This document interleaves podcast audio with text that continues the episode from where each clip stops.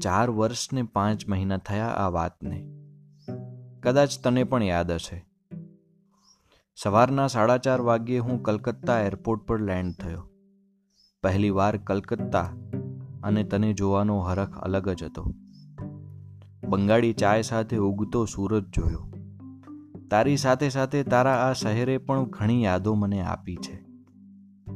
પીડી taxi, ચોકે ચોકે ચાય પીતા યુવાનો, ખચોખચ ભરેલી ટ્રામ અને બંગાળી સંગીતમાં ગૂંજતી ગલીઓ. એક પળો માટે તો બધું છોડીને આ ગલીઓમાં વસી જવાનું મન થયું. તું મુંબઈ છોડીને કલકત્તા કેમ આવી? એ હવે સમજાતું હતું. તારા કહેલા સરનામે હું પહોંચી ગયો. આછા ગુલાબી રંગોથી રંગાયેલું તારું ઘર. નાનકડી બાલ્કનીમાં સુકાતી એ સાડી જે મેં તને ગિફ્ટમાં આપી હતી. તને યાદ છે? હું સામેની દુકાને બેસીને ચાય પીતો હતો અને મેં તને બાલ્કનીમાં વાળ ઓળતા જોઈ. આ જોઈને હું નિશ્ચિંત અને નિશબ્દ થઈ ગયો. તારા લહેરાતા વાળ અને ખીલેલો ચહેરો જોઈ લાગ્યું કે આજે સુંદરતા એની ચરમસીમાએ છે. આ ગરમ ચાય પણ ઠંડી પડી ગઈ. વીસ મિનિટ સુધી હું તને જોતો રહ્યો. ત્યારબાદ તને કોલ કરી નજીકના કેફેમાં મળવા બોલાવી.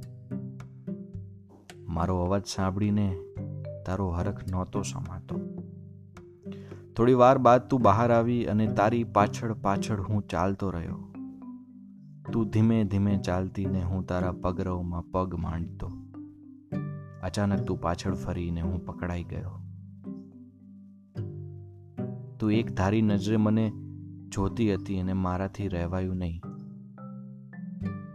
તને યાદ હશે. ભર બજારે હું તને ભેટી પડ્યો હતો. આખો દિવસ એ કેફેમાં બેસીને આપણે વાતો કરી. અને આજે એ જ કેફેમાં હું બેઠો છું. તું કલકત્તામાં છે કે નહીં એ મને નથી ખબર. પણ આ મેસેજ તને મળે તો યાદ કરજે કે આ કેફે મુંબઈથી ઘણું નજીક છે. લિખિતન તારો પ્રિયતમ.